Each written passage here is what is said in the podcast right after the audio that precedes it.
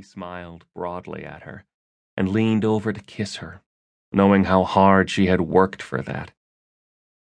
And her grandmother knew it too, and had always said it was a futile project, and now it had finally happened, thanks to Delphine. Bravo! Good work, he said, proud of her. There was no question that her grandmother was an amazing woman, and now the world would know it, as her countrymen recognized her. Delphine got up from the table a minute later to call her. She could hardly wait to get her on the phone and tell her. She was sure that her grandmother hadn't bothered to read the paper that morning, or pounce on it as she had. Gaëlle hadn't been optimistic about it. She had always said it would never be possible. And Delphine had proved her wrong. Persistence had finally won the prize. Her hands were still shaking as she called the cell phone she had given her grandmother and it went straight to voicemail, as it did most of the time. She never uses the cell phone I gave her, Delphine complained to Georges over her shoulder. Her grandmother claimed it was too complicated and she didn't need it, and preferred to use her phone at home.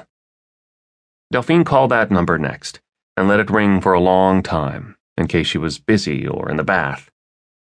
There was no answer on that line either. The message machine was off, and Delphine went back to the breakfast table in total frustration. She couldn't wait to tell her that it had finally happened. She probably went to church this morning, Georges reminded her. Or she's walking the dog.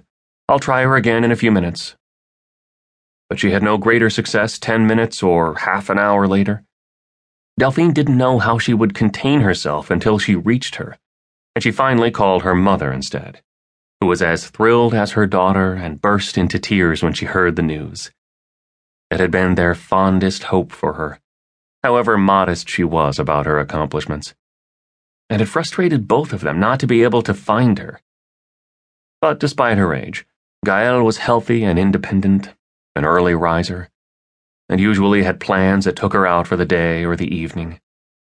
She was in remarkably good shape, of sound mind and body, and she enjoyed seeing friends, going to museums or the theater, or taking long walks with her dog in her neighborhood or along the Seine. I'll call her later, Delphine told her mother, and went back to stare at the list again, to make sure that her grandmother's name was still there and it hadn't been an illusion.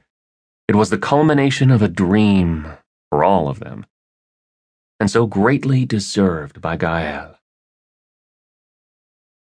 Gaëlle Pasquier had risen early that morning, as she always did. She did her stretching exercises, made toast and a large cup of cafe au lait, which she savored with pleasure, enjoying her daily habits.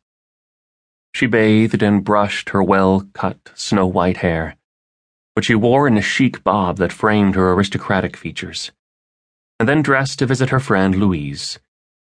They both lived in the 7th arrondissement, and it was a healthy walk from the Place du Palais Bourbon, where Gaëlle lived in a small but elegant apartment, to Louise's home on the Rue de Varennes. Gaëlle's neighborhood was fashionable, but the building wasn't showy. She had beautiful paintings, and the apartment was decorated with handsome antiques. The atmosphere she created was warm and inviting, and when she went out, she took her small, long haired brown dachshund Josephine with her. Gaëlle and the dog were inseparable. Her grandchildren had given it to her, and Josephine was instantly ecstatic when she saw her leash and Gaëlle put it on her, talking to her gently and promising her a nice walk. Despite her age, Gaëlle lived alone and had no problem doing so. A housekeeper came in the daytime during the week, but she cooked her own dinner and as often as possible went out with friends. She had finally retired seven years before at 88 and had been reluctant to do so. She had loved her job as curator of a small, distinguished museum that she had helped establish and had been devoted to for almost 50 years. She saw all the important new art exhibits in Paris and usually went with her friend Louise, who was 10 years younger and in excellent health, too. Louise had a daughter who lived in India and a son in Brazil so she was grateful for Gaëlle's company, and the two women had been friends for 57 years, since Gaëlle came back to France after living in New York for 16 years.